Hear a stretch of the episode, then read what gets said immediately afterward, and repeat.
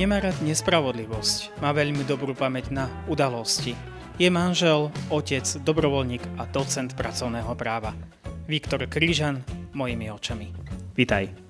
Ďakujem za pozvanie. Keď som si o tebe pripravoval ten úvod, tak ani sa mi tam nezmestilo všetko, čo som chcel o tebe povedať a na čo som si všetko spomenul. Môže byť teda aspoň takto, alebo ako to je? Myslím, že tých vlastností, ktoré si uviedol, je tam až priveľa. Ja sám sa necítim, že by som robil až toho tak veľa. Ak by som to mal zhrnúť, tak možno do takých troch bodov. Manžel, otec a vysokoškolský učiteľ. Potom to ostatné už, už je nejak popri tom. Pričom ten otec a manžel sú možno tie najdôležitejšie, lebo to je niečo, čo vytvára tie hodnoty, ktoré po nás zostanú zajtra, keby som zomrel, kto si na mňa spomenie. Možno, možno, ono je to niekedy také aj s tým vysokoškolským učiteľom ťažké, že tiež stretávam jedného študenta, ktorý sa aj zaujímal o štúdium, aj všetko, ale keď ma vidí odvrátiť tvár, aby ma nemusel pozdraviť. Ale, ale tie deti, teda dúfam, že sa mi ich tak podarí vychovať, že, že pre nich tu budem vždy a oni tu budú vždy pre mňa. A potom ten vysokoškolský učiteľ, že som právnik, ale nejak ma nikdy nelákala tá aplikačná prax. Možno je to tým, že mám svedomie, teda aspoň si myslím, že svedomie mám. A kým, kým možno v tom spore je to jeden na jedného, tým, že štepím spravodlivosť do mnohých študentov si myslím, že dokážem spraviť viac dobra, ako keby som bol nejakým právnikom. Teda vysokoškolský pedagóg je teda tvoja práca, ktorá ťa živí. Teda pracuješ na právnickej fakulte Trnavskej univerzity v Trnave. Vždy ťa lákala práca učiteľa rovno aj právnika? V podstate je to istým spôsobom taká kombinácia nikdy. Doteraz si spomínam, keď som ako, ako malý rozmýšľal nad tým, kým chcem byť, ako myslím tie, tie detské veci, keď som chcel byť smetiarom, keď som chcel byť bubeníkom, keď som chcel byť gitaristom a nemám ani hudobný sluch, skôr hudobný hluch. A šiel som na gymnázium s tým, že neviem, kým chcem byť a získam ďalšie 4 roky. A zrazu 4 roky na gymnáziu uplynuli a čo ďalej? A Povedal som si, baví ma dejepis, baví ma nauka o spoločnosti. To sa vyžaduje na práve, skúsim právo. Nakoniec som právo skončil a opäť otázka, čo ďalej. Oslovilo ma to prostredie na fakulte, oslovili ma ľudia, ktorí na našej katedre boli, teda na, teraz už na mojej súčasnej katedre boli a rozhodol som sa teda skúsiť doktorát. A už potom ďalej to išlo. O tebe však viem, že si sa v minulosti viac venoval zberateľstvu a lepeniu modelov. Ako to je teraz? Teraz je to také poskromnejšie, keďže deti, mám tri deti a sú malé. Na druhej strane mám pocit, že už tá vášne sa opäť objavuje, že už môžem pre tie deti niečo zlepiť, čím sa pohrajú keď sa pohrajú, tak mi nebude vadiť, že to skončí v koši, lebo, lebo to podupú, ale zase je to dobrý príklad aj pre nich, ako sa naučiť robiť aj s tým jemným. Možno do budúcna, keď vytiahnem svoju zbierku znova pred nich, že, že už to budú poznať a že mi to nepokazia. Zatiaľ je iba zapadá prachom v pivnici. Pracovné právo je v súčasnosti dosť diskutovaná téma, najmä čo sa týka mzdy, pracovného času. Menia sa často zákony v tejto oblasti. Prečo to tak teraz je?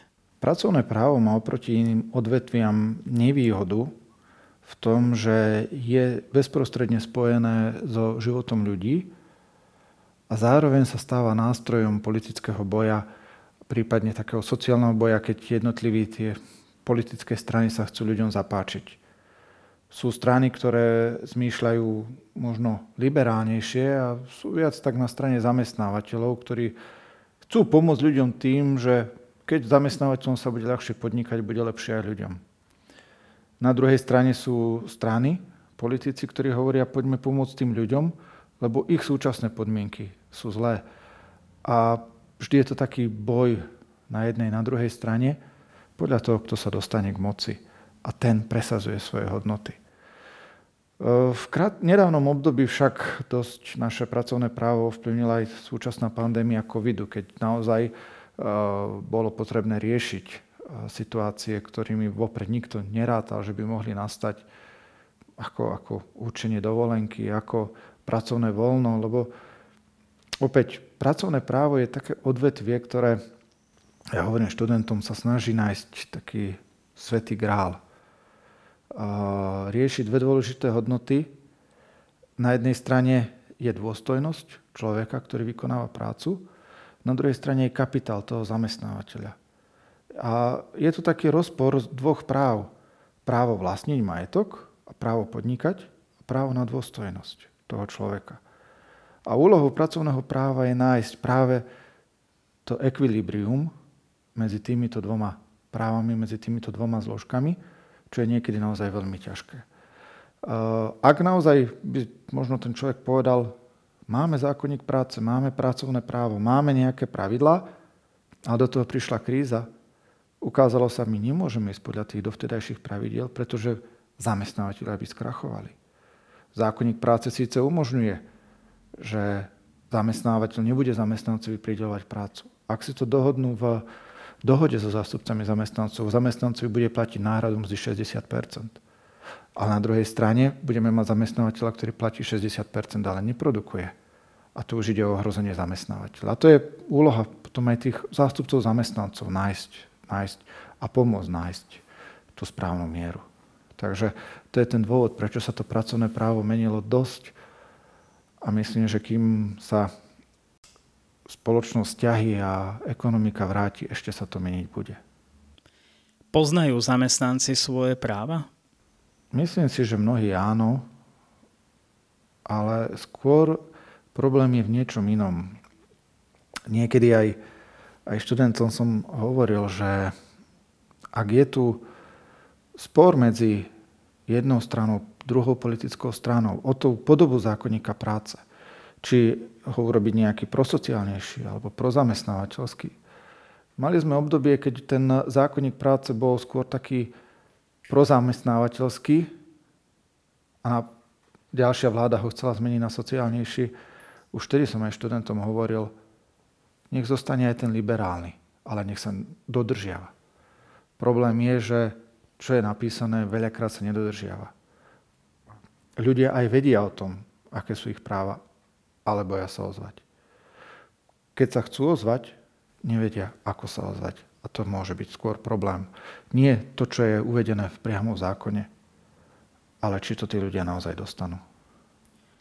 Ty si aj dobrovoľník v Centre pomoci pre rodinu a často riešiš možno aj práve takéto veci, okrem rodinných vecí, ktoré ty u nás často riešiš.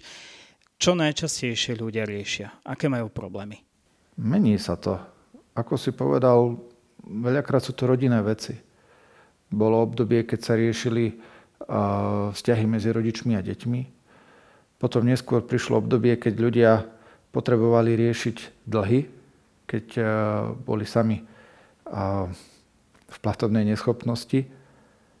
A tretia taká oblasť sú vzťahy medzi manželmi a, a najmä úprava majetkových vzťahov po rozvode. Ale je to všeho fuchuť a úžasné na tej práci je to, že človek spozná nové veci, spozná nové situácie, nové prípady, na ktoré by mu ani nenapadlo, že nastanú. A toto je niekedy na tom práve pre mňa krásne, že my sa snažíme upraviť tým právom spoločenské vzťahy medzi ľuďmi. To právo stanoví, ako sa ľudia majú správať, aby sme vedeli, aké majú byť očakávania v jednotlivých situáciách. A potom príde situácia, na ktorú možno nikto nepomyslel a možno je to aj tá výzva tú situáciu vyriešiť s tým, čo máme. Ale práve platí, že nie je možné regulovať všetko. Niekedy, niekedy je to ako s, tým, s tými Murphyho zákonmi, že čo sa môže pokaziť, sa pokazí a aj v práve je to tak, príjmeme definíciu niečoho, zaškal, zaškatulkujeme to, ale objaví sa niečo iné čo nám už nebude do tej definície sedieť. A to je problém možno aj tých definícií veľakrát. Čo je možno najčastejšie, taký problém, ktorý ľudia riešia? Sú to možno exekúcie, sú to financie, alebo je to možno aj ten, tá neznalosť legislatívy? Koniec koncov nakoniec ide o peniaze. Vo väčšine prípadov, či ide o to výživné medzi rodičmi a deťmi. Čo sú peniaze? Či ide o dedické právo? Ide o majetok. Či ide o vyporiadanie bezpodielového spoluvlastníctva manželov? Opäť majetok. Je to taký, taký zaujímavý postreh, keď vzniknú v rodine spory, také vážne spory, kde sa tá rodina trhá, po veľkých, veľkom množstve prípadov ide práve o peniaze. A stáva sa to aj v rodinách, kde človek povie, to sa mi nemôže stať. Ja na to kašlem, mne tie peniaze za to nestoja, ale aj v týchto rodinách dokáže prísť tá situácia, keď možno aj naozaj kašle na tie peniaze, ale to správanie druhého cíti ako nejakú podlosť, nespravodlivosť, že nakoniec aj tak tie vzťahy v rodine ochladnú. Ty si sa istým spôsobom dostal do organizácie, ktorá je skôr tak sociálne zameraná. Ako vnímaš možno sociálnu prácu ty?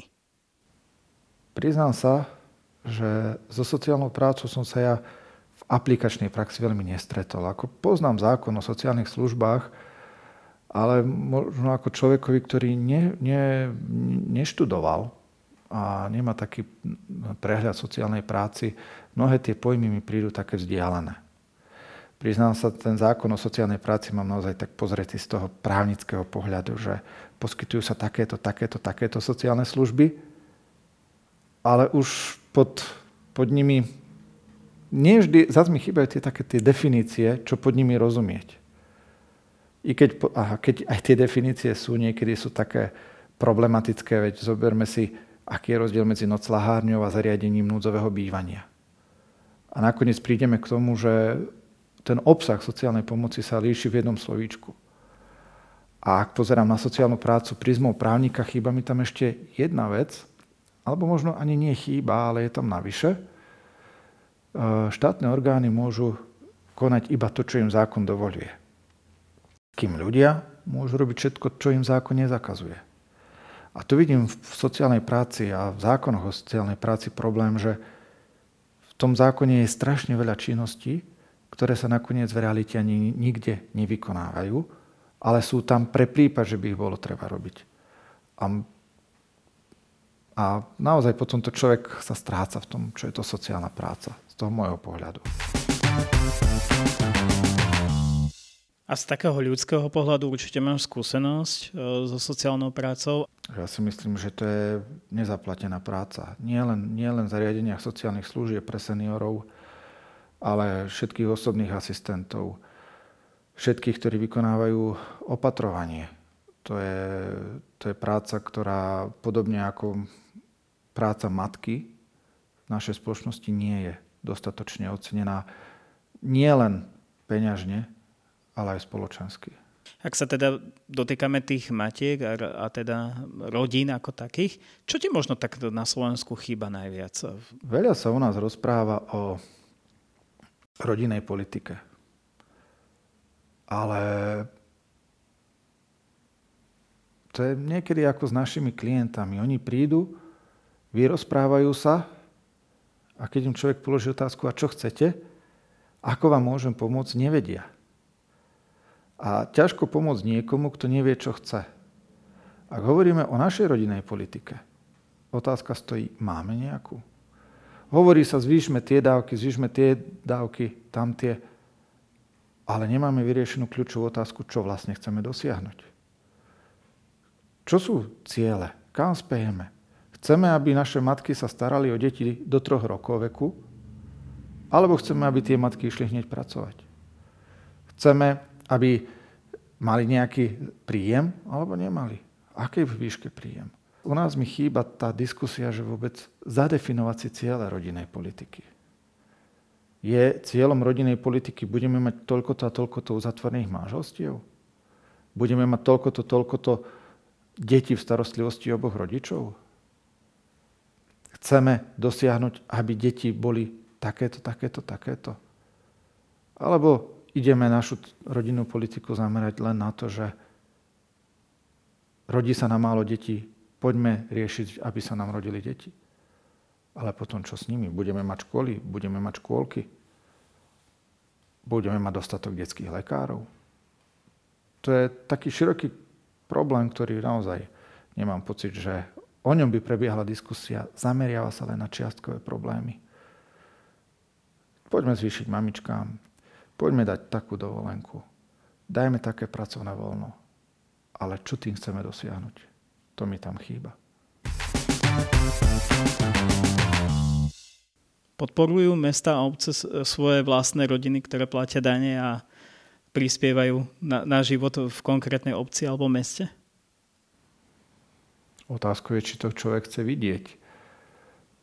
Keď sa pozrieme na Trnavu, máme tri deti, v kontakte s mestom sme neboli ani raz. Nedostali sme od mesta nejaký ďakovný list, že vítajú nejakého človeka.